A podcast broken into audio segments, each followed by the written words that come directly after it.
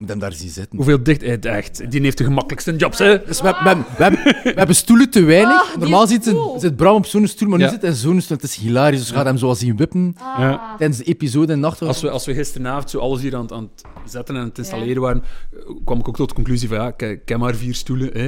Eh, ik zei maar ja, sorry Bram, gaat u in een schommelstoel moeten zetten. En echt, zijn gezichtje was zo... Ah, ik zou dat ook hebben. Allee dan! Ja. Omdat het moet. Allee, we zullen starten, hè.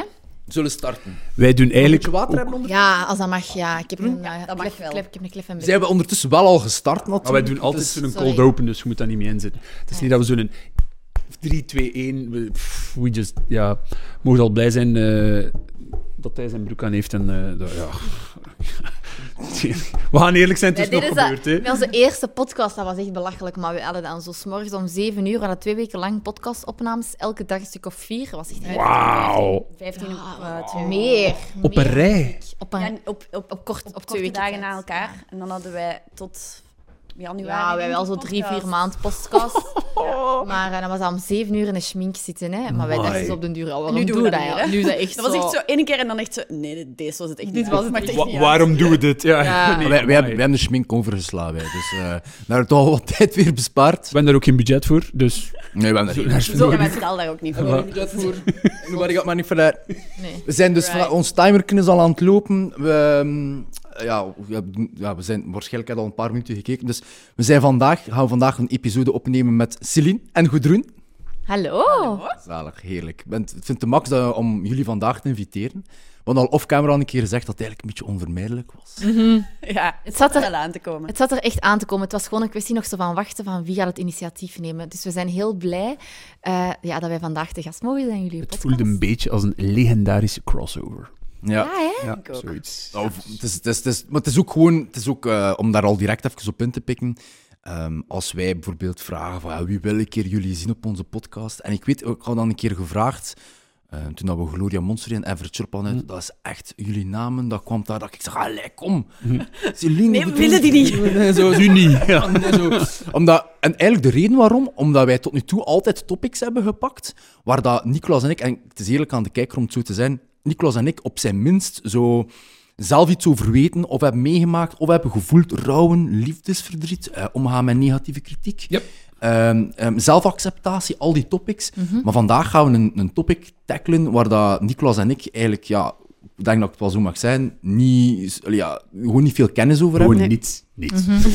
Maar ja, niet niets, maar, maar bon, inderdaad. Maar gewoon de basics. Gewoon de basics. En vandaar dat het wel een keer interessant is om met jullie een Ja. keer een topic eh, te bespreken. We gaan het vandaag hebben over eetstoornissen. Ja. Ehm, ik denk dat ik wil er eer aan jullie zelf laten, om jezelf misschien een keer voor te stellen wie dat zijt, Celine. Ja, ik ben dus Celine, ik ben diëtiste. Ehm, ik ben nu denk ik vijf jaar diëtiste. Time flies when you're having fun, zeggen ze dan. Ehm, maar ik ben gestart als eh, klassieke eh diëtiste eigenlijk, met, eh, met de regeltjes en met de schemaatjes. Hè, gelijk dat je heel vaak een diëtist ook effectief kent. Zo, zo zijn we heel vaak ook opgeleid om het zo te doen. En ik merkte van nee, het werkt hier niet, het gaat hier niet op die manier. En ik ben dan eigenlijk sinds een jaar geleden ondertussen ja, geswitcht eh, richting anti-diet dietitian, zo zeg ik het. Eh, dat is eigenlijk gewoon een kwestie van, ik ben tegen diëten, omdat onder andere voor eetstoornissen, ja, Ja. is dat, werkt diëten, eetstoornissen gewoon weg in de hand. Ehm, wat dat niet wil zeggen dat ik tegen gezondheid ben of tegen afvallen ben, absoluut niet, maar ik ben wel tegen restrictieve diëten met focus op afvallen. Oké. Ehm, ja, en dan eh, heb ik Goedroen leren kennen. Ik zal u even laten voorstellen. Ja, dus ik ben Gudrun, ik ben eh, psycholoog en personal trainer. En ik denk dat ik ehm, op deze podcast vooral veel kan vertellen over eetstoornissen, omdat ik zelf acht jaar een eetstoornis heb gehad. Ik heb anorexia en bulimie en orthorexia gehad, allemaal na elkaar. Ehm, dus ik heb er zelf heel lang mee geworsteld.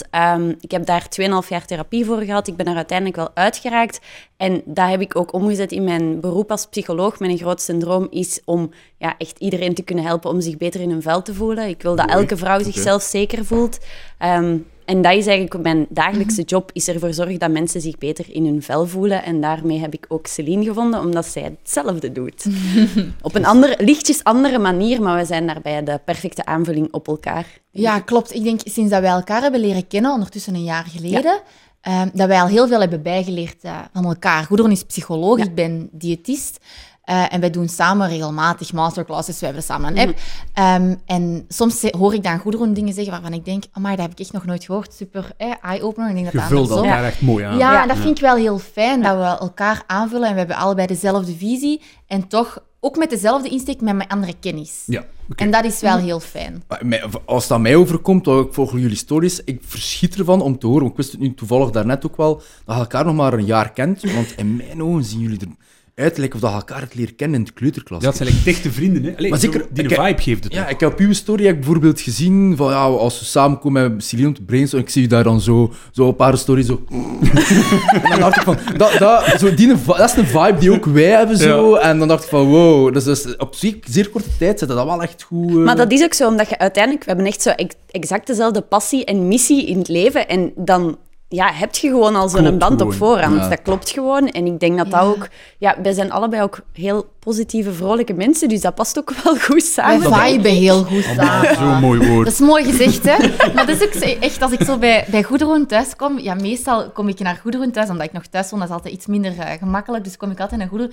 En dan is dat al- altijd zo... Ja, wij wonen heel ver van elkaar, anderhalf uur rijden. We hebben samen een business Oh. samen, dat is niet heel eenvoudig.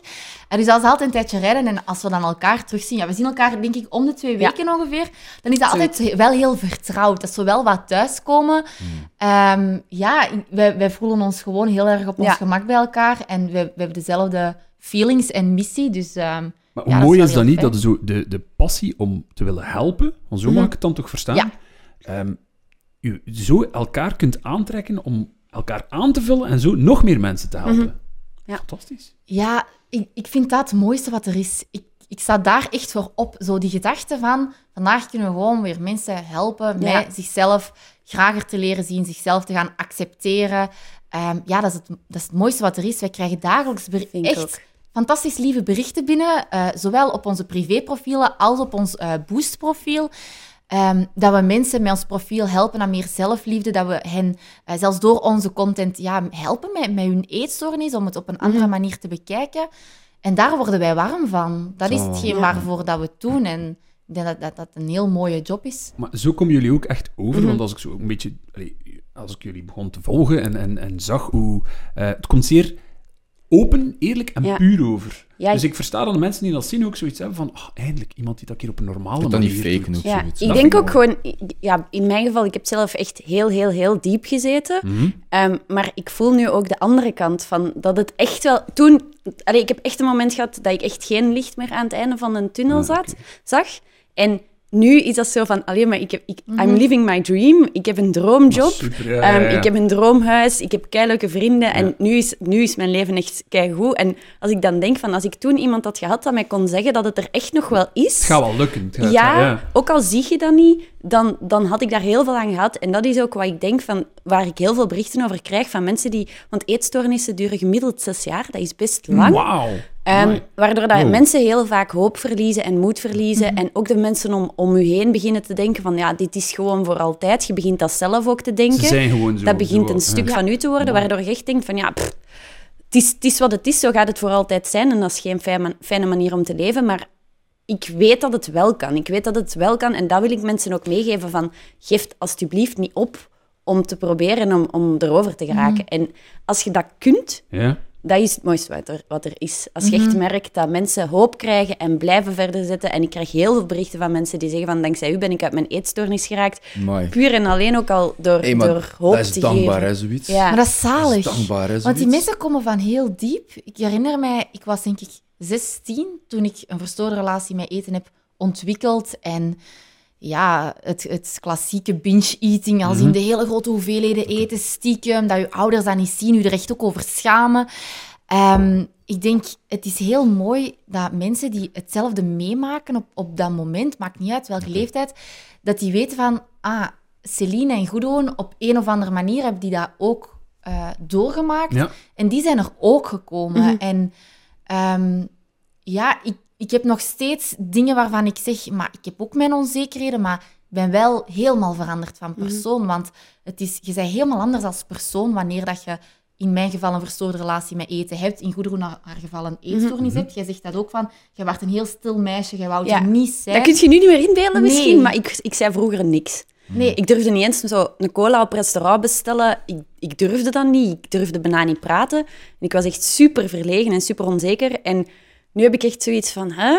Wat? Ik vond, ik vond dat super mooi. Ik heb, ik heb ook een paar van jullie episodes gecheckt. En eh, als, ik, als ik me meen te herinneren, was als je echt piepjong was, Ja. had ze nog gezegd dat zo'n beetje was een, een bulldozer. Bulldozer. Mijn mama noemt mij altijd een Omdat bulldozer. vol energie en, en doorging. En dus ergens along the way is dat verdwenen Dat en is zijn er- de stille ja. goedroen geworden. Ja. Ja. Ja. Dus dat wil ook zeggen dat veel mensen met een eetstoornis echt door een soort evolutie moeten gaan, Mhm. met ups en downs, door de jaren heen. Nu, ik zou, ik zou even een keer willen kaderen, want we, we praten heel veel over een eetstoornis, maar voor de kijker, voor de luisteraar, wat is een eetstoornis? Ja, ik kan hier nu een hele DSM beginnen aframmelen, maar in principe, in mijn, in mijn, wo- 1. in mijn ogen is een eetstoornis gewoon als uw relatie met eten en met uw lijf uw leven hindert en het een probleem is, Ja. dan is het een probleem. Mensen vragen vaak van, ja, wanneer is het een probleem? Als jij het gevoel hebt van, mijn relatie met eten en mijn lichaam ehm, heeft een heel negatieve impact op mijn leven, dan is het een probleem. Natuurlijk, voor een stoornis zoals anorexia zijn er bepaalde criteria, voor bulimie ook.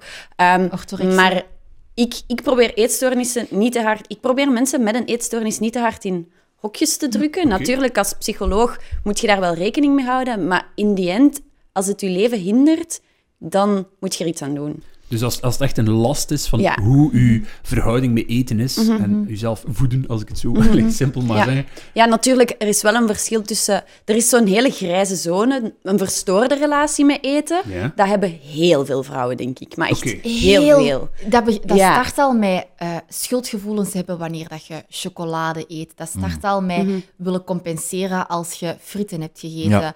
Eh, gaan denken, ik moet nu meer gaan bewegen. Ja, ja, Eh. Dat En zitten dat is- hele kleine ja. dingen. En eh, dat is echt een... Ja, daar start het al, met een verstoorde relatie met eten. Maar dat is iets anders dan een Ja. eetstoornis. Allee, bij een eetstoornis dat is echt gevaarlijk. Een eetstoornissen zijn de meest dodelijkste, dodelijke psychische aandoening. Ja, ja, ja. Ehm, 6% daarvan gaat ook effectief, allee, kan, kan doodgaan. Maar bij anorexia is dat vaak door heel zwaar ondergewicht. Bij bulimie is dat door heel vaak te braken of door overmatig te sporten. Binge eating, dat is vaak gewoon zo grote hoeveelheden eten dat dat ook gevaarlijk kan worden. Ja. Ehm, en ik denk dat daar ook het fysieke gevaarlijke element ook wel in de stoornis heel hard Zeker. meespeelt. Zeker, bij anorexia is het zwaar ondergewicht, maar mensen onderschatten ook hoe gevaarlijk bulimie is. ja. Eh, dat weten veel mensen niet en dat ziet je niet. Want mensen denken bij een eetstoornis direct aan de heel typische anorexia-patiënt met heel zwaar maken. ondergewicht. Ja, ja, oké, oké. Ehm, en ik heb zelf anorexia gehad en dan iedereen rond mij heen had zoiets van, ja, zij heeft een eetstoornis en het gaat niet goed. En dan ben ik, de, ja, ben ik met mijn behandeling begonnen en uiteindelijk is dat van anorexia over, ja, geschakeld in bulimie. Maar wanneer dat je bulimie hebt, dan kom je ook bij. En dan krijg je vaak een normaal gewicht of zelfs overgewicht. Mhm. Maar mijn omgeving vond dat heel tof. Want die dachten van, Want het die gaat dacht, beter. het gaat goed. En dan durf je dat Heel helemaal niet. Ja, dat dan was is die voor mij barrière nog zo- groter Ja, waarschijnlijk, want dan was iedereen zo... Oh, maar je ziet er goed uit. Je begint terug wat kaaksjes te krijgen. En ik was dan zo... Terwijl Ja, dat jij eigenlijk op een is- andere manier ja. met hetzelfde probleem aan het omgaan bent. Ja. Mooi. En dat is het jammer. Mensen denken altijd van, je ziet een eetstoornis. Maar ik denk bij 70, 80 procent van de mensen met een eetstoornis dat niemand het door heeft. Omdat een eetstoornis typisch heel stiekem is. Wat ja, Celine je, je, zegt... je bent een held in dat te verbergen, Ja. hè? Dat kan ik Je- wel geloven. Je ja. doet er alles aan zodat mensen dat niet doorhebben. En, Mhm. en thuis is dat dan zo, als je op je kamer bent, Mhm. dan is het alles meesmokkelen en dan is het all the way gaan. Maar bij mij heeft mijn vriendinnen, mijn ouders, ehm, wisten dat allemaal Mhm. niet. Maar is dat dan omdat dat een deel van uw identiteit wordt? Of, of van uw day-to-day? Nee. Dat het uw dag plant naar wat dat... eh, Ehm, ik, toen ik bulimie had, was, ja, dan plande ik wanneer ik Ja. naar de winkel zou gaan om echt belachelijke echt. hoeveelheden eten te kopen. Ehm, maar ik denk daar vooral waarom dat ik... Als, als ik anorexia had, kon ik er nog een beetje over praten, maar over bulimie veel minder, omdat het is heel absurd om je in te beelden. Ik was iemand en ik kon er niet tegen als iemand iets in de koelkast slecht liet worden. Dat is een heel rare vergelijking misschien, maar ik, als ik, ik was kwaad op mijn vriend als die bijvoorbeeld ehm, eten te lang in de koelkast liet steken, waardoor dat dan niet meer Ja. goed was. Oké. En dan zet jij iemand die elke dag opnieuw zes keer Amai, jezelf ja, ja, ja. vol, volpropt. En dan, ja, ik, ik gaf heel veel over. En in mijn hoofd was dat echt zo, van, was ik echt een, een onmens. Ik vond dat verschrikkelijk wat ik deed en ik kon daar niet mee stoppen. Maar het dat moest is wel gebeuren. Het, het, het idee, als je daar rationeel over begint na te denken en dan, dan is dat absurd. En ik schaamde me daar gewoon heel hard voor. Want ik was tegen voedselverspilling en ik ver- verspilde elke dag Amai, zo dubbel. ik weet niet hoeveel voedsel door mijn stoornis. En ja, ik vond dat ook gewoon heel vies Ja. van mezelf. Ja. Maar, Je schaamt u echt. Je schaamt je echt dood. Want in uw omgeving... Ik was 16, jij waart hoe oud? Dat was toen ik 23 was. Ja, pff, dit, dat heeft zo lang geduurd bij mij dat ik die leeftijd niet, niet eens meer allemaal weet. Ik denk 20, 23. Ja, ik weet- en Als je er in middenin uw- zat. Zo, ja. ja. In uw omgeving heb je dat ook niet echt. En dat is ook niet iets waar dat je met vriendinnen over gaat praten van... hey, eh, ja, ik, ik heb eh, binge-eating. Ja, Of... hoe breng je want- dat aan boord? Ja. Niet. voilà. Dat is het probleem. Ja. Nee, Niet. ik heb zelf eh, een maand geleden tegen eh, mijn ouders voor de eerste keer gezegd eh, dat ik dat had. Omdat ik dat daarvoor... Ja, en bij mij is het ondertussen heel lang geleden. Mhm. Eh, dus ik had ook zoiets van, dat is, dat is ondertussen zo wel wat verjaard. En, en ze hoorden dat zo wel in de podcast, want daar vertel ik ook wel over. tuurlijk. Maar het zo echt uitspreken, ik vond dat altijd heel moeilijk. En mij ook gefaald in de zin van... Ja, je schaamt u, want je denkt, ik ben de enige dat daar, dat, dat heeft. En ehm, ik ben te dik, ja, hè, dat is wat er in mijn hoofd zat. En, en je voelt je slecht, dus je, je gaat een manier zoeken om met je emoties om te gaan. Ja. En dat is op die moment eten. En op die moment, ja, oh, ik weet nog dat ik naar een galabal ging en ehm, ik, wa- ik was zo bang dat mensen mij, eh, ik was bijgekomen, dat mensen gingen zeggen dat ik dik was geworden. En eh, ik weet dat ik, in, dat ik eh, ging douchen voor mijn galabal. Ehm, ik vond dat verschrikkelijk. Dus dat was mijn kleren echt uitdoen, douchen, één minuut, gewoon mijn Om er haar vanaf te zijn. Echt. er vanaf zijn, niet in de spiegel kijken, mijn kleed aan doen, maar alleen daal was verschrikkelijk, want ja, ik vond mezelf te dik en op dat moment kun je alleen maar dat zien. En ik weet dat ik toen ehm, beneden een zak nootjes ben gaan halen, of twee zakken nootjes ben gaan halen, eten, eten, eten, in mijn nachtkastje heb gestopt, ehm, terug van het galenbal en terug om zo... Ja, die emoties kwijt te Ja. kunnen van ik voel mij slecht, ik ben te dik, eh, mijn vriendinnen zijn hier allemaal mooi en knap en, en ik heb dat niet. Ehm, Ja, ik denk, ik denk ook wel... Allee, in mijn geval, toen ik bulimie kreeg, lag het... Iedereen denkt dat je wilt gewoon dun zijn, maar ik, bij mij was dat niet de aanleiding. Ik was, voordat, ik, voordat ik een eetstoornis had, was ik al te mager. Dus er zat niet echt logica in het feit dat ik stop, plots bes- allee, besloot om te stoppen met eten. Maar bij mij was dat vooral naar aanleiding van dingen in mijn leven die gebeurd zijn, dat een heel grote impact op mij hebben, hebben, gehad, waardoor ik het idee kreeg van ik ben niet goed genoeg Oké. ik ben, ja, ik, ik, ik, ik mag er niet zijn. En dan heb ik mij daarop vast beginnen pinnen. Ehm, en ik ben ook extreem perfectionistisch. Als ik iets doe, dan doe ik het eh, heel goed. Ja. Nu is dat iets van mensen nu met Ja, dat nu ben ik daar. Vandaar veel minder erg in. gaan, Maar echt. toen was Ja. ik extreem perfectionistisch. En dan was het ofwel, ja, dan was dat echt gewoon direct niks meer eten, bij Ja. wijze van spreken. Nee, niet bij wijze van spreken. Maar dat is, dat, bij mij was dat echt een manier om om te gaan met dingen waar ik totaal geen vat op had. Ehm, en ja, dat was, dat was zo'n beetje mijn troost. En ik denk dat dat voor mensen met eetstoornis vaak ook is. En toen ik ben hervallen in bulimie, was dat bij mij vooral ook door, door eenzaamheid. Ehm, Ik zat toen eh, op een appartement met mijn, mijn vriend, maar mijn vriend ehm, ja, die was, die was eh, verslaafd aan drugs en die ging altijd uit en die kwam soms dagen niet terug. En ik zat daar dan helemaal alleen te wachten. En dan stuurde die van, ja, ik kom subiet thuis. En dan vier uur later is er niemand. Niet. En uiteindelijk ja, ben ik dan om de tijd te verdrijven en te vergeten dat ik daar zat te wachten alleen, beginnen eten en dat is compleet uit de hand gelopen. Dat was eigenlijk zo wat die eenzaamheid invullen. Dat is letterlijk een leegte opvullen. Die er op dat moment is. Voor mij voelde dat echt als een, een leegte, een ondraaglijke leegte op dat moment. Ik zat daar zo alleen te wachten, zo van, die geeft niet om mij, die Ja. wil niet naar huis komen. Die... En ja, dat was letterlijk een, een gevoel van leegte op die manier opvullen. Dat is heel raar, maar... Ik heb daar misschien een beetje een rare vraag. Allee, ehm, ik weet niet hoe dat ik het anders kan vragen, maar is er een moment voor jullie beiden van besef geweest dat het denkt van, ah, maar ik heb een eetstoornis? Of, of, want ik kan me niet inbeelden dat dat van dag op dag is dat het denkt van, maar wat ben ik aan het doen? Nee, toen ik anorexia had, heeft dat bij mij heel, heel, heel lang geduurd voor ik het probleem zag. Ik had gewoon zoiets van, ja, maar er zijn zoveel mensen op dieet. Pff, wat Voilà. maken jullie nu een probleem van? Dus je merkt dat echt niet rap op voor je eigen, nee, juist? Nee. Het is pas bij mij ook. ehm, ik, ik heb dat tegen een, een leerkracht gezegd van, van, dat, van die binge-eating dan.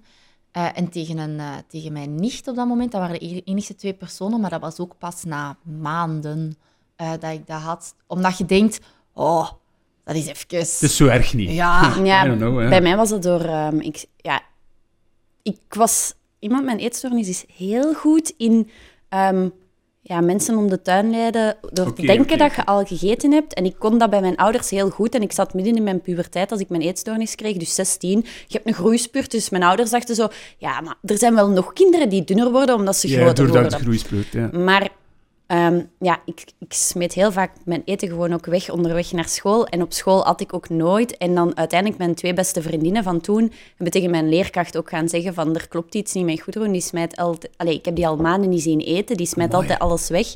Ehm, en dat is eigenlijk heel erg, maar sinds toen zijn dan niet meer mijn vriendinnen. Dat is heel erg, want die zagen mij super graag. Die hebben dat gedaan uit liefde voor mij. Maar op dat moment voelde ik mij echt heel verraden. ja. Ehm, Want uw geheim was ja, dat was mijn geheim. En ik vond niet dat er een probleem was. En ik vond dat iedereen een drama maakt. En dat is heel typisch voor mensen met een eetstoornis in het begin. Ehm, dat je het niet ziet. Dat duurt wel best even voordat je een beetje Ja. ziekteinzicht hebt. Ehm, en in het begin, in die fase, neemt je echt niks aan van wat mensen tegen Nee. je zeggen. Bij Dus mij, ik werd er kwaad van. Is dat het echt minimaliseert dan? Ja. Oké. ja, ik werd echt kwaad als mensen zeiden dat ik een probleem had. Ik had altijd zoiets van, man, zeg doe toch niet zo moeilijk. Nee. En dan kun je het waarschijnlijk ook pas voor jezelf erkennen, een keer dat, ik ga niet zeggen te laat is, maar een keer dat al wat, wat verder gevorderd Ja. is. Ja. Begrijp ik het ook juist als ik het zo... Wat ik, allee, als ik fout ben, dan ben ik fout, maar ik misschien een beetje distilleer, als ik het van u hoor en als ik het van u hoor, is dat eetstoornis, lijkt dat wij het hebben geleerd van die Lintubax, is dat bijvoorbeeld zelfbeschadiging, dat is, dat is nu iets anders, een signaal is, en dat de ondergrond daarachter, dat dat van alles kan zijn, want, want dat maakt het toch, allee, zoals ik het nu op die korte tijd al leer, bijzonder complex om, om te babbelen over eetstoornissen. Klopt. Dat is gewoon een copingmechanisme als een ander. Gewoon een heel slecht copingmechanisme. Maar het is wel een manier om om te gaan met dingen in je leven waar je op dat moment niet de mentale capaciteit mee hebt om daarmee om te gaan. En dat moet je ook gewoon leren. Ik denk soms, en dat is een reactie van de omgeving, soms wil de omgeving heel snel je eetstoornis afpakken. Maar ehm, ja, iemand die ik ken, had dat, ja, die ook een eetstoornis heeft gehad, een hele zware, die zei dat ooit van, maar zonder mijn eetstoornis was ik er niet meer. Dus sommige mensen hebben echt je eetstoornis nodig om Als met bepaalde dingen als survival, om, omdat er soms zo, sommige dingen zo moeilijk zijn. En dat wil niet zeggen dat het daarom goed is, Mhm. maar ik denk dan altijd van, van als omgeving, probeer het niet af te pakken Mhm. voordat je iemand helpt om er met een andere manier Er moet iets in de plaats mee om te gaan. zijn. Er moet Ja. iets in de plaats komen. Er Ah, moet een betere manier om met je problemen, komen, allee, om met je problemen om te gaan in de plaats komen. Want wat anders? Als je, als je iemand zijn, je kunt dat niet gewoon wegnemen zonder dat je iemand leert, maar hoe moet het dan wel? Ik vergelijk dat soms ook eh, met een kind. Daar ga je ook niet gewoon de knuffel wegnemen Ja, ja. en niks in de plaats geven. Je gaat dat genegenheid Je in de plaats knuffel geven. geven, Je of- geeft ja. een knuffel gegeven. Je gaat dat eigenlijk iets in de plaats geven. Want als je dat gewoon wegneemt, ja, wat dan? Ja, makes sense. Dus-.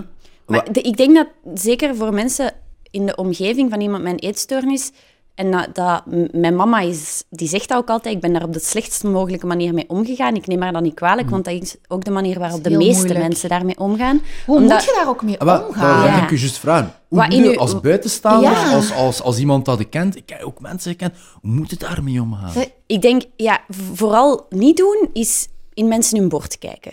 Het, Niet in een bord kijken. nee, nee. Als, als, ja, ik denk dat iedereen die samenwoont met iemand met een eetstoornis geneigd is om ehm, te gaan willen controleren hoeveel dat iemand eet. Ah. Ehm, mijn mama ook natuurlijk. Ja, dat was echt aan tafel. Voelde ik zo al die ogen in mijn bord van eet ze wel, eet ze wel. Dus die het- druk dat er dan wordt Ja, wat je moet inbeelden is dat iemand met een eetstoornis is 24-7 met eten bezig. Voilà, ja. Als de ja. omgeving dan ook nog eens de hele tijd Ja. over uw bord en wat dat jij moet eten en wat dat jij moet wegen en wat dat jij moet doen bezig is, dan hoe moeilijk is het dan voor iemand met een eetstoornis om het los te Dat laten? moet uitputtend zijn. Dus ik denk dan altijd, ik- als, als raad voor omgeving, denk ik altijd van probeer net expres niet over het gewicht of het eten te praten. En over alle andere dingen. Want iemand met een eetstoornis, die zijn, die zijn leven, allee, die zijn leefwereld is van, ja, je hebt normaal vrienden, je hebt van alles en nog wat, maar een eetstoornis is heel eenzaam en je wereld wordt zo klein. Letterlijk wat dat er in je bord ligt en wat dat er op de weegschaal staat. Die dat- telt. dat is het enige dat telt. Amai.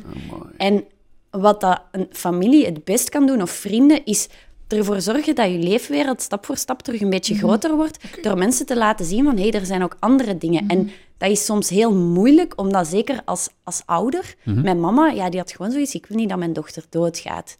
Dat is heel Begrijp gezicht, ook ja. maar die hebben zoiets van, eet toch gewoon. Ja.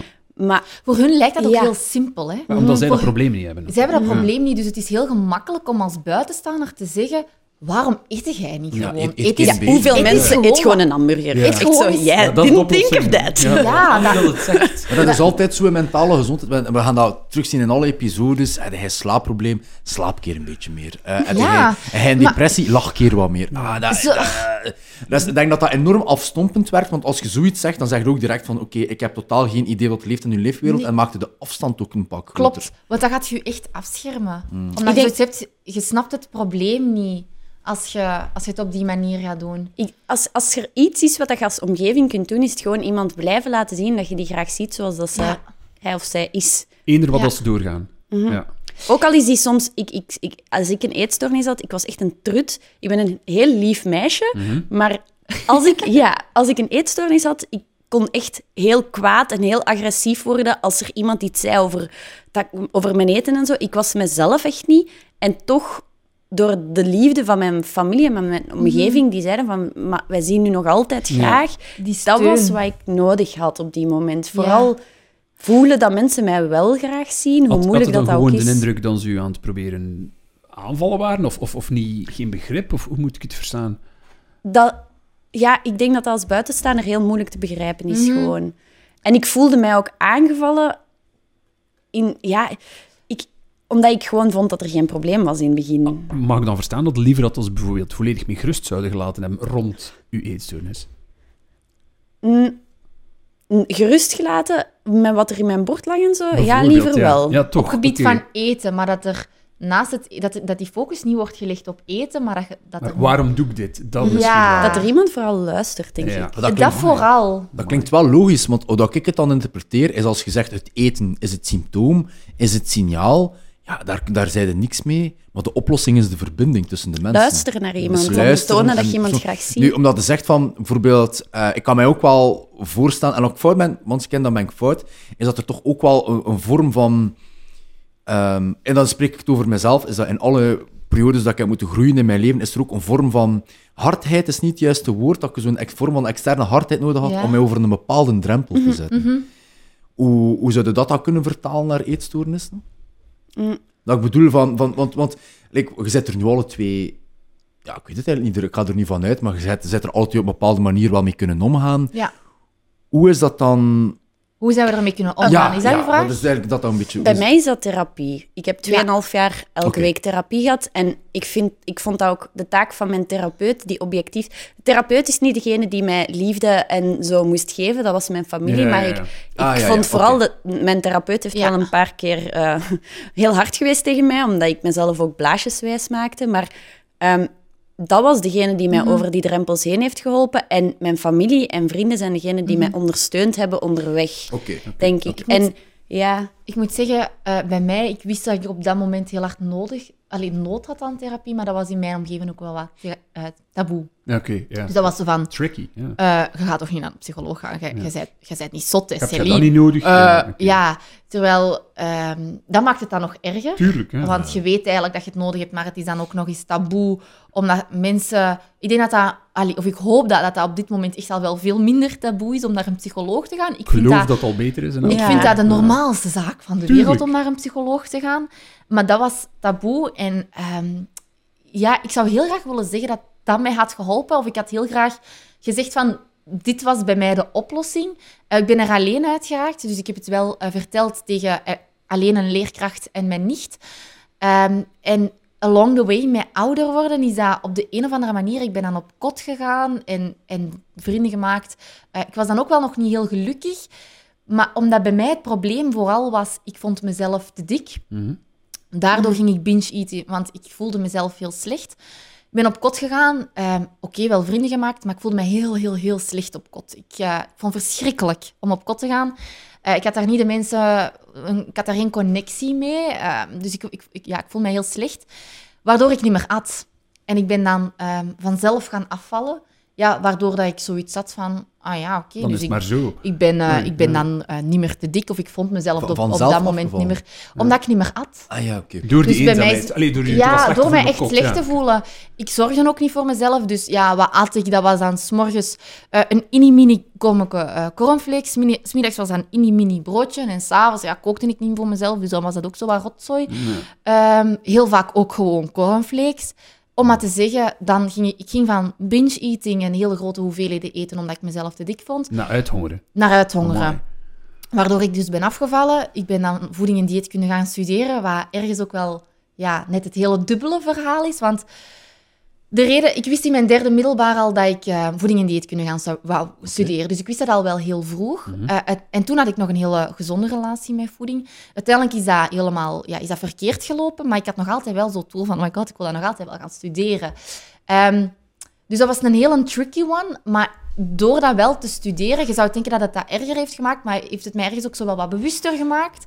Dus is het eigenlijk... Door meer kennis te garen waarschijnlijk. Ja, ook. Ehm, en weet ik, ik zou het heel graag zeggen van, dit was de oplossing, maar ik zeg dat ook altijd van, dat, dat was het niet bij mij. Bij mij is het echt zo, ja, binge-eating, niks eten, om dan zo stilletjes aan zo een balans eh, te vinden. Eh, dus Ik bij ons ja. zijn het echt helemaal andere verhalen. Bij mij, zat dat Ehm, van, van, bij mij kwam het van heel diep, Ja? denk ik. Ja. van, van vroeger. Maar ik heb, ik heb vooral... Ik, ik ben iemand... En, ik ben van kleins af een heel... Ja, ik wil altijd iedereen helpen, voor iedereen zorgen. Ehm, en ik heb mijn, mijn, mijn hele leven zo weggecijferd voor anderen. Ehm, ik heb geneeskunde gaan studeren, omdat er in mijn, in mijn familie veel dokters waren. En ik was heel slim op het middelbaar. Dus was het zo, ja, toen gaat je studie, geneeskunde studeren. Maar ik deed dat eigenlijk helemaal niet graag. En ik, ik leefde mijn leven echt 100% voor anderen. Echt in functie van Ik anderen. leefde echt in functie van andere mensen. En het was, er is wel... Mijn therapeut heeft op een bepaald moment gewoon echt letterlijk is de vraag gesteld van Goedroen, als er niemand anders op de wereld zou zijn en geld en status zou van geen belang zijn, wat zou je dan doen?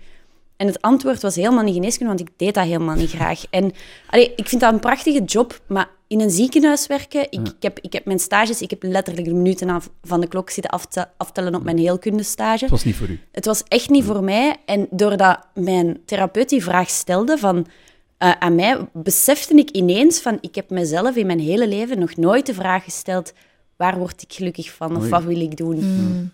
En dat was voor mij de eerste keer. Ik heb toen drie weken later beslist om te stoppen met geneeskunde. En dat was ineens voor mij zo een last die van mijn schouders viel. Van oké, maar nu, oké, ik, heb, ik heb 20 jaar, allez, 22 jaar was toen voor anderen geleefd en nu is dat mij. En voor mij was dat echt zo mijn keerpunt in mijn leven van. van Oké, maar het is net doordat ik nooit naar mijn eigen geluisterd heb en altijd naar anderen, dat ik mezelf ben kwijtgeraakt daarin. Ja. En ik denk dat die eetstoornis ook deels het gevolg was daarvan. Dat ik mezelf gewoon continu wegcijferde voor alles en iedereen.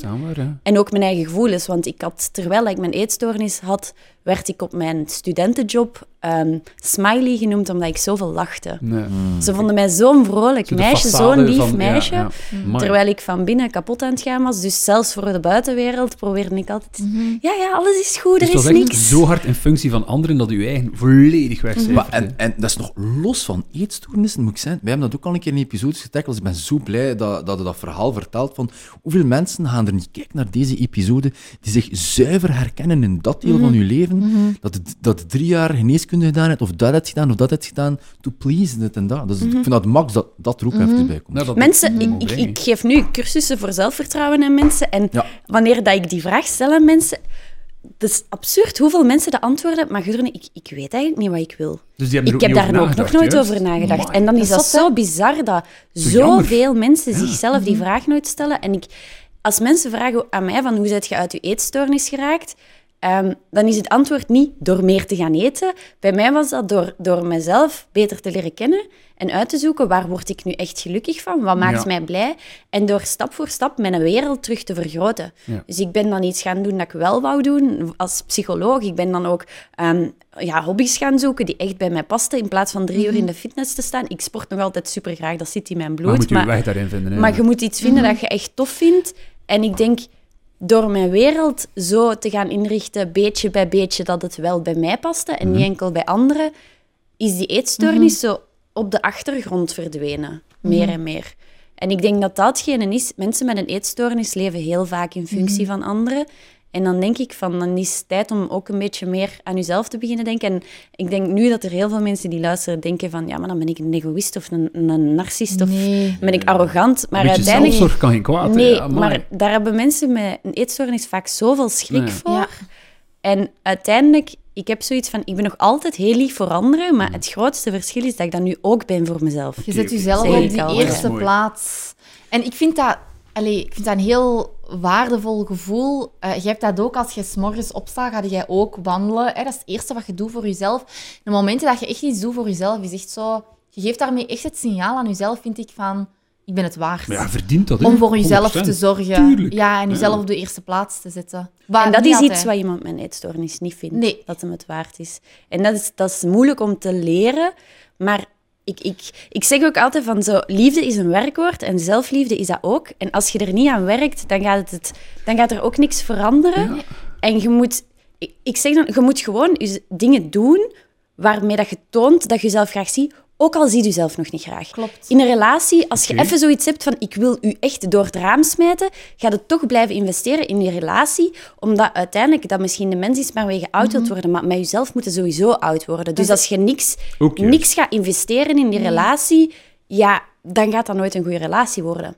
En dat is iets dat ik ook beseft heb van als je nooit tijd steekt in jezelf, dan gaat je ook nooit die liefde voor jezelf vinden, want dan toont je jezelf nooit dat je de tijd waard Je moet bent. het werk insteken, Ja. ja. De relatie met je lijf is ook letterlijk de enige dat inderdaad heel je leven... altijd er is. va- Allee, er Zeker. is, hè.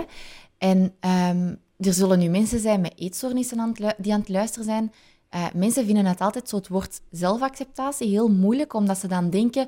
Ja, maar dan laat ik het gaan.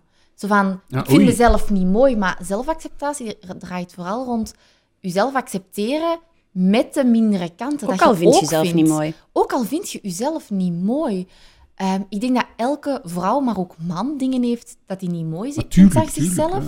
ja. Ehm, en dat we daar altijd zo hard op gefocust zijn op hetgeen wat we niet mooi vinden aan onszelf. En ik denk Ja. daar, om jezelf, om je lijf respect te geven, moet jij jezelf niet mooi vinden. Nee. Maar je lijf doet zoveel voor u. Door je lijf kun jij ja, vrouwen kinderen krijgen, kun jij een partner krijgen, kun jij knuffelen, kun jij liefde geven, kun jij op reis gaan, kun jij je job graag doen. Je lijf doet letterlijk eigenlijk alles voor u, maar er dan respect voor hebben, vinden we vaak heel moeilijk. Mhm. Ondanks, ik zeg altijd, ondanks dat jij je lijf haat, klopt je hart nog wel Ja, altijd. blijf gaan, blijf gaan. Blijft het Ook al zei hij niet dankbaar voor uw lichaam, uw lichaam is wel Uw altijd lichaam er is voor er u. altijd Ja, voor en u. ik denk dat heel veel vrouwen wachten om zichzelf graag te zien tot als ze er perfect uitzien. Maar dan denk ik ook zo van, maar als dat de basis is van, van liefde, dan is het wel... Allee, zit je het zou, als je een relatie hebt en, en als je beste vriendin tegen u zegt, ja, ik heb een jongen leren kennen en die heeft tegen mij gezegd, als je twee kilo bijkomt, ja, dan is het gedaan. Dan zegt je toch tegen die vriendin, run. Ja, ja, tuurlijk. Run away. Maar als je dat van jezelf wel zegt, van ja, als je een kilo bijkomt, dan zie ik u niet meer graag. Ja, ja, dat is een Ja, geval, hè. dat Ja. is als, als vrouw denk ik dat, dat er wordt ons altijd aangeleerd, maar ik- er zijn ook mannen met een eetstoornis, maar vrouwen denken altijd, ik ben het pas waard als ik, als ik mooi ben of er op een bepaalde manier uitzie. En ik denk dan ook op Instagram, ik heb het nooit over mijn lijf. Mhm. Ik denk dan ook van, misschien moet je ook eens gaan kijken naar andere dingen wat je de moeite waard maken. Want vrouwen zijn vaak zo gefixeerd op, op dat ene ding, dat lijf dat in dat perfecte maatje moet, plas- moet passen. Terwijl, je bent zoveel meer dan dat. Ja, tuurlijk, dat is ook maar Ja. Tom Hulsel bij wijze van Dat spreken. is Allee, echt de verpakking. Ja. Dat is, dat is het ding met die body positivity beweging. Goedon en ik zijn er absoluut fan van. Hè? Meer diverse lichamen. Stond nog in de gazet van de week. Hè? Helemaal, helemaal goed. Ehm, maar ergens zeggen, zeggen wij ook altijd wel van... Je bent wel meer dan je lijf nog altijd. Ja. Een vrouw moet niet gereduceerd worden tot een lijf en zo ziet het Nee, eruit. absoluut niet. Want een vrouw is veel meer dan een fucking lijf. Tuurlijk. Iedereen, hè? En- Iedereen. Vanuit de maatschappij, iedereen, mannen ook. Sorry, ik probeer hier Nee, niet... nee, nee, eh, nee, nee, nee, niet meer. Niet meer maar mannen ook. Maar vanuit de maatschappij, en ik ben ervan overtuigd, nu met corona, ik weet niet, jij kent de cijfers misschien goed, maar zijn de eetstoornissen Verdriedubbeld. verdriedubbeld? Driedubbeld. Eh, er is Ja, heel... ze hebben zelfs extra bedden op, ehm Ja. op eetstoornisafdelingen moeten Leuven maken. en zo allemaal. Ja, Nou, heel dat is Je erg. hoort er nog Omdat- niets van. Ja, maar wordt stel- niets gerapporteerd. beeld, beeld u eens in dat je, dat je een moeilijke relatie hebt met eten. Ja. En dat dan plots alle kranten vol staan met zo van die berichten van Coronakilo's. coronakilo's, ga Coronakilo's. je dood van. En van Maar ja, obesitas focus ga je je nog dood. meer. Dus het Ja. gaat de hele tijd over die kilo's, kilo's, kilo's. Iedereen met een eetstoornis denkt dan echt zo, ja, dat is de hel voor Ja, dat is nog een lading erbij. Plus, je bent eenzaam, je hebt geen leven. Dat is een hele goede cocktail voor iemand met een Je eetstoornis. hebt geen andere om- copingmechanismes. Je kunt niet aan. Exact. Amai. Dus daar, daar start het al. Maar het is zo hard. Ja, en daar, elke keer als ik daarover praat, word ik daar heel kwaad van. Maar ehm, de maatschappij kikt daarop, hè. Op vrouwen die hun lijf niet graag zien. Dat is hun Ja, ik kreeg- money-making Ja, machine. follow the Ja, money, tuurlijk, ja.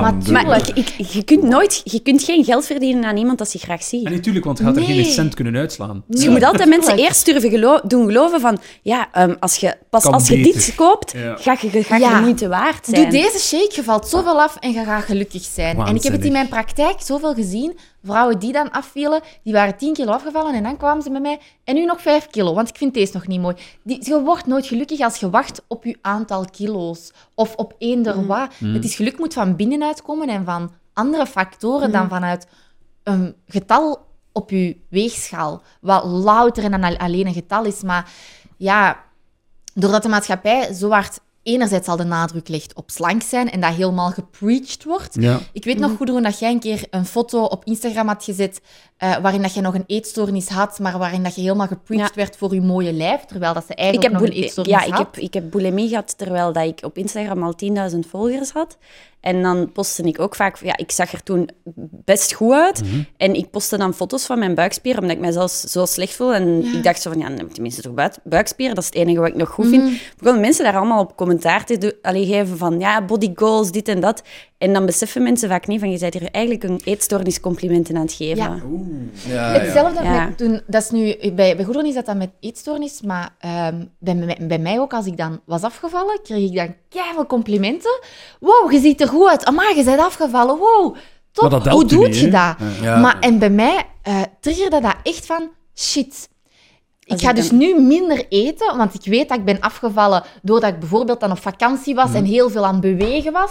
Ehm, maar dat eens dat ik terug bij thuis kwam, dat dat ook wel gewoon er van nature ging aankomen. En ik vond dat niet erg, maar doordat ik zoveel complimenten kreeg, als ik dan aanhouden. nog maar drie Ja. of vier of vijf kilo was afgevallen, ja, en dan, dan was ik zo op het werk, ik weet dat nog, en dat is nog maar anderhalf jaar geleden, dat ik zo op het werk zei, 's middags, ik ga twee boterhammen eten, dan blijven mijn kilo's eraf, in plaats van dat ik meer boterhammen normaal Ja. zou eten. Dat, dat, is, dat is dan het verschil tussen die body positivity en die body neutrality movement. Want dat Ja. kan ik volledig verstaan.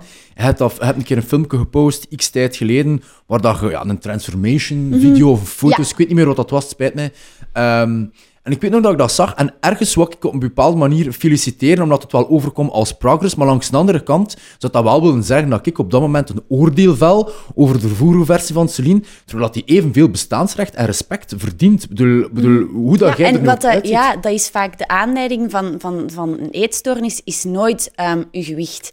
Als je een eetstoornis krijgt, dan zit er vaak wel echt is meer het, onder. proces, het proces dat- Ja, ja, maar Ja. het ding is, als dat begint, te s- dat begint zo meestal traag te sluimeren, en dan begin je complimenten te krijgen, wat dat, blijft, dat versterkt dat. Want in het begin, als iemand afvalt, krijg je alleen maar complimenten. Ja. Maar wanneer dat het een stoornis wordt, dan kun je niet meer stoppen. En dan uiteindelijk blijven die complimenten weg. Maar jij dacht van, ja, ik kreeg daar in het begin maar complimenten voor. vast, ja, en voilà. dan zit je vast. Maar ja. En vaak is dat in het begin wordt dat heel hard bekrachtigd door, door complimenten, zoals wat Celine zegt. Maar op een bepaald moment zit je daar dan zo in vast en kun je echt. Ja, toen ik anorexia had, ik zag echt zelf het probleem niet. En als ik nu foto's terugzie, dan denk ik, Ja. oei. Zie je het wel voor dat was. Ja, maar als Ja. ik toen in de spiegel keek, dan zag ik alleen maar Had een, een een, beeld een, dikke, een, een ja, dik lelijk wijf, om het zo te zeggen. Maar ik vond mezelf afschuwelijk. En als ik nu foto's kijk, dan denk ik, hoe kan ik dat in godsnaam niet gezien hebben? Mooi. Hoe kan dat? Ja. Terwijl dat, dat zo zichtbaar is. Maar dat zijn zoveel mensen die zeggen van iemand met anorexia, hoe kan die dat zelf nu mooi vinden? Die vindt, die- Nee. Iemand met anorexia vindt zichzelf niet. niet nee, mooi, hè? tuurlijk niet. Nee, nee, voilà, maar voilà. die ziet dat vaak Ja. ook helemaal niet. Dat Nu, dat Jeff, als ik daar nog even op u mag in- ingaan. ehm, je zei dan van die complimenten. Ehm, want ik denk dat mensen zich gaan afvragen, ja, maar is het dan al verkeerd om complimenten te geven als iemand is afgevallen? En ehm, ergens, ik, ik wil gewoon aan de luisteraar zeggen van, probeer complimenten te geven, niet op basis van gewicht, Nee. Nee. maar op Ja. basis van gestraald... ehm, Supergoeie tip. eh, je hebt, ehm, eh, je zei, ik vind u tof omdat je enthousiast bent. Ik vind u leuk omdat je humor hebt, omdat je Ik intelligent bent. apprecieer uw energie. Ik, ik ja. apprecieer u. Ja, dat zijn de dat zijn de, de complimenten die ik zelf het zaligste vind, op Mhm. basis van hoe dat je zijt. Eh, want op basis van uiterlijk... Bij een ene zal dat totaal niet triggerend zijn. Hè. Pas op, je hebt mensen waarbij dat, dat misschien helemaal niet triggerend zal zijn. Maar bij heel veel mensen Ja. ook wel, waarmee je het net kan voelen van... Ah, dus als ik bijkom, ben ik minder waard en vind jij mij minder mooi.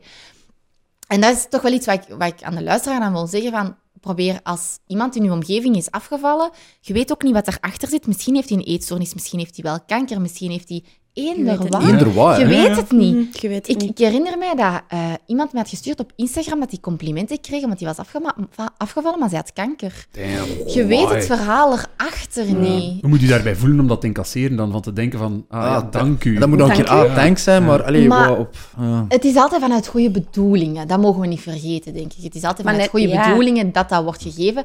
Maar ergens zit daar ook die vetfobie achter. Mhm. Van eh, ja, dat dik zijn verkeerd is. eh, dat dik zijn gelijk Maar dat is minstens even erg, hè? want mensen met binge eating krijgen dan de hele tijd ook met, met vetshaming Ja. en zo te maken, Ja. wat uiteindelijk Ja. de stoornis alleen nog maar vertelt, Tuurlijk. versterkt, want je voelt je al niks waard en En de hele er wereld zegt dan nog eens dat je het ook niet waard Maar bent. Het En zal dan, ook nooit ja. goed genoeg zijn. Als je te slank bent, krijg je het commentaar Lise Ferrein. Is van nature heel slank, maar Ja, je wordt gebodyshamed. Ja. Ehm, vol slanke mensen. Ik durf gerust zeggen dikke mensen. Ik heb het voor de podcast al gezegd. Wij, wij, wij, zeggen, wij zijn niet bang van dik te zeggen, omdat dat voor ons niet iets slecht is. Slank is voor ons niet goed, dik is voor ons niet slecht. Voor ons is dat gewoon normaal. Maar dikkere mensen, als die dan op straat gaan lopen... eh, als- op straat gaan lopen, ja, waar gaan ze anders lopen? Maar als die gaan lopen, dan worden die aangekeken. Van, wat zei jij hier aan toe? Kijk, wel erg voor, voor, sorry, Maar- vond dat erg voor die Lise. Zat er onlangs dan een post over gezet. Ik dacht, allee, good on you, sterke madame. Top madame, om Daar, daar ehm, zo'n... Daar ben ik het onder, 100% mee eens wat je net zegt, Celine. Want ik heb zelf ook veel te veel gemerkt, eh, als ik, allee, als ik zelf ook nog veel aan het sporten was en wat dan ook. Als je soms iemand zag, ik ga je het cliché geven van iemand die bijvoorbeeld zwaarlijvig is en die denkt van, het kan niet meer zijn, ik wil er iets aan doen. Ik denk dat de oplossing een beetje sporten is. Die persoon, man, vrouw, eender wat, gaat gaan sporten. En dat je dan ziet dat er sowieso mensen zijn die al onmiddellijk voor die persoon aan het judgen zijn. Zo van, allee, ziet Terwijl die vaak al al zijn moed voilà. bijeen heeft Voilà. moeten rapen om naar de, in En de dat vind ik fitness zo, te geraken. zo, hè. zo dat is jammer. heartbreaking? Ik, ik spreek echt van ervaring dat ik nog mensen daarop heb aangesproken. Als, in, als ik bijvoorbeeld jonge gastjes zag die zoiets hadden van wow, moet die dikke daar zien lopen op die loopband. Maar dan dacht ik echt letterlijk van, maar wacht, en wat zijn jullie nu aan het doen? Niet... Dat is hetzelfde. Adidas heeft onlangs een, eh, een collectie uitgebracht voor, ehm, voor grotere maten. En daar, daar is ook een model met een grotere maat in die campagnes. En de VRT had dat gepost. En daar kwam heel veel negatieve commentaar op van hoe gaan ze dat nu ook al promoten? En dan denk ik, wacht. Maar als een zwaar iemand niet post, eh, niet sport, Nee. dan ga je commentaar geven. Ziet die lui zo beter zitten. een keer iets doen. Ja. En als een sportmerk dan kleren maakt, zodat die mensen comfortabel kunnen ook sporten, Ja.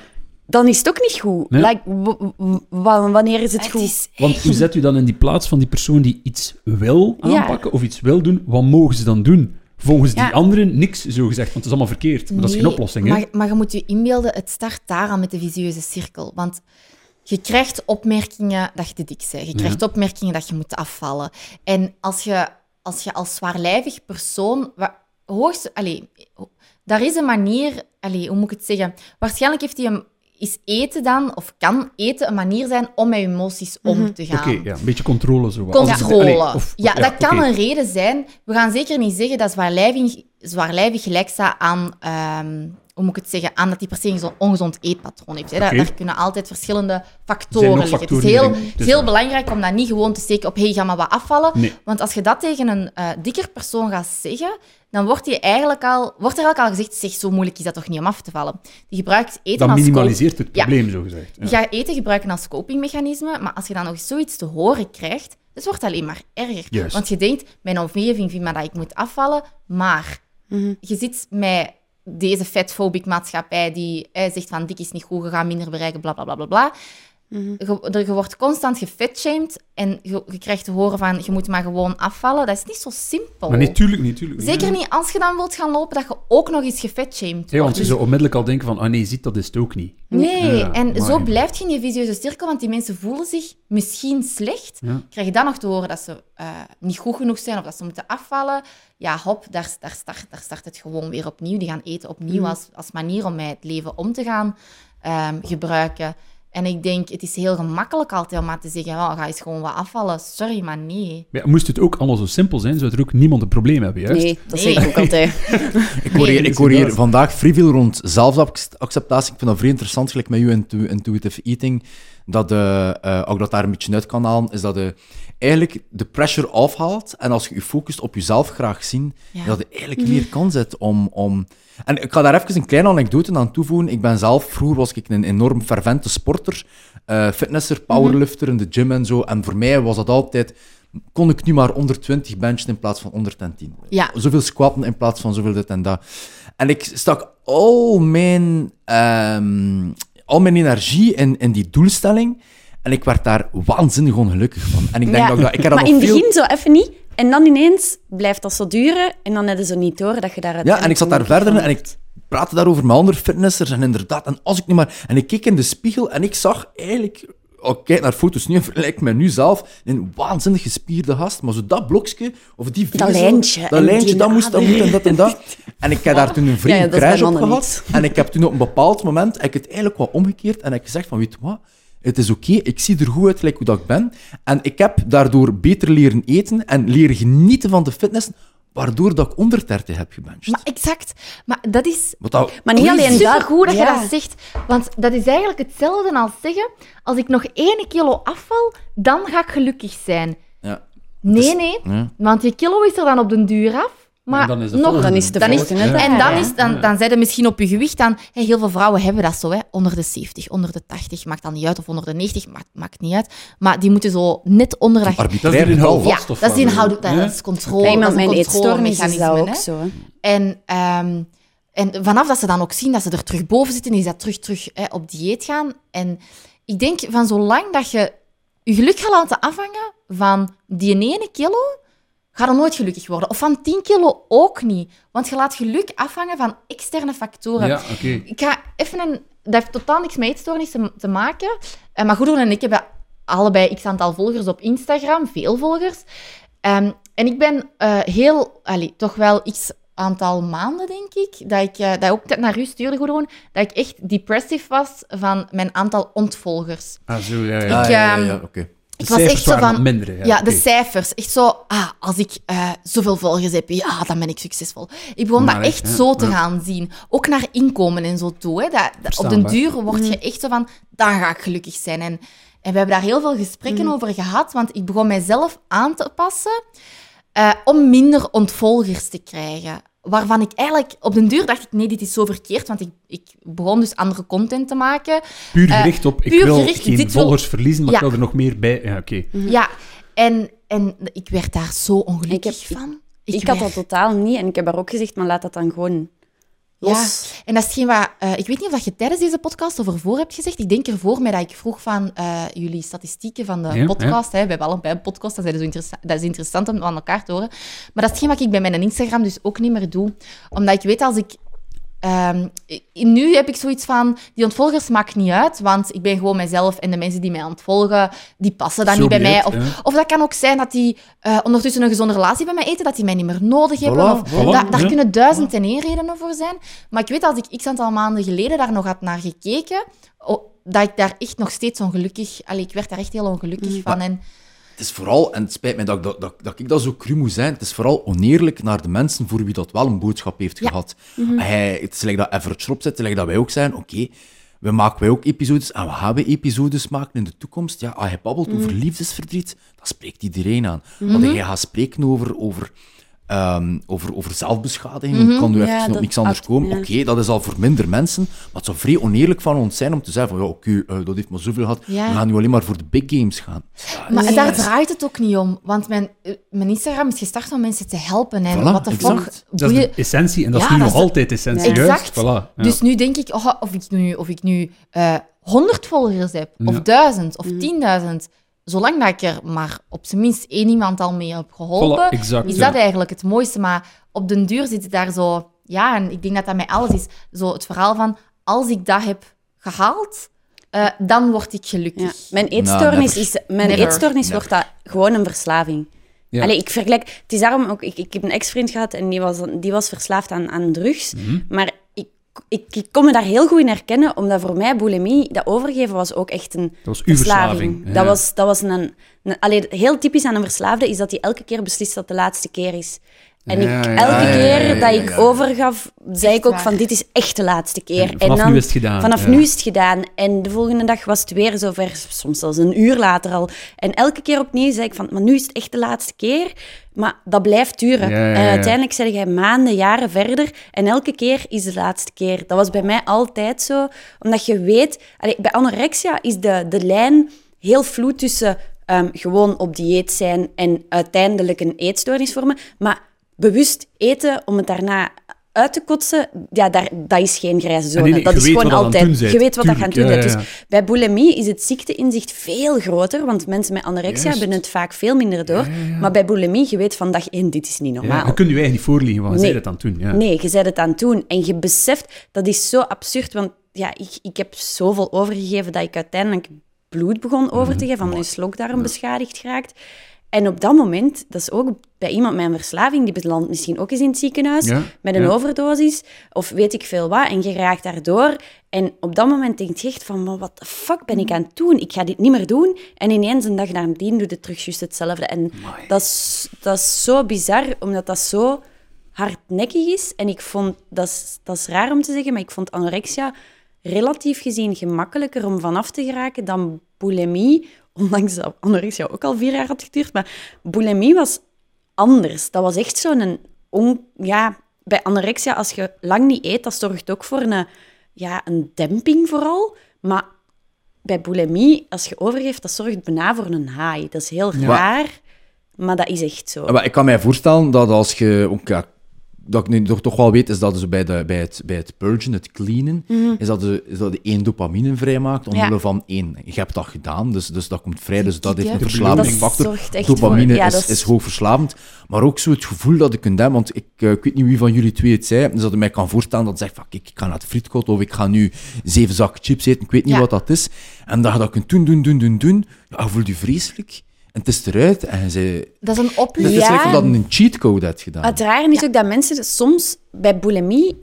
Je, je denkt ook, je gaat dingen kopen dat je lekker vindt, maar bij een bepaald stadium in bulimie... Ik heb zelfs half bevroren pizza's en zo gegeten. Dat ik niet kon wachten tot En, die... kijk, ik dat- ging juist vragen, waarom dan gewoon? Omdat nu Om te moet het binnen, nu. om, om dat Vol gevoel te hebben ja. van zo...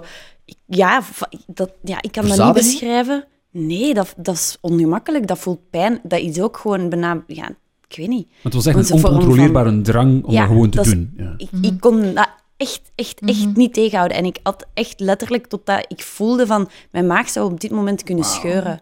Dat is heel gevaarlijk. Je kunt daar echt... je Natuurlijk, kunt- kun je interne bloedingen krijgen en zo. maar dat, dat, ja, op dat moment is dat echt sterk. Dat, dat, allee, ze, ze noemen dat ook gewoon... ehm, ja, bij, die, bij die eetbuien, bij bulimie, heb je vaak het gevoel dat je niet meer in je eigen lijf zit. Oké. Ehm, alsof dat iemand, iets anders je zo precies aan het controleren is. Dat is, dat is, dat is heel vaak ook bij, bij verslavingen en zo.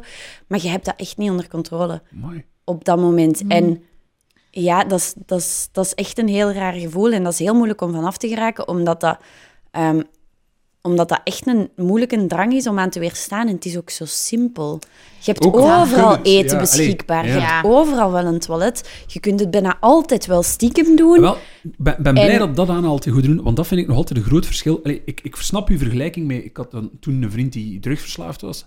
Allee, verslaafd was aan drugs, dat snap ik. Maar je kunt in principe zeggen van, maar ik moet stoppen met drugs, dus niet ik wil niet meer rond drugs staan. Maar je kunt niet zeggen, ik moet stoppen met eten. Right? Nee. Want als er een eetstoornis is, kun je niet keer Dus je zeggen, is ah, eigenlijk een alcoholverslaafde die permanent op café zit. Voilà, dat is je. Oké, En- magnifiek dat het zo zegt, want dat is het grote verschil. En, want, want bij mij was dan ook elke keer als ik dan at, dan moet je, je moet je dan inbeelden dat je eigenlijk die verslaafde bent die zijn pint geven. Ja. En dan moet stoppen.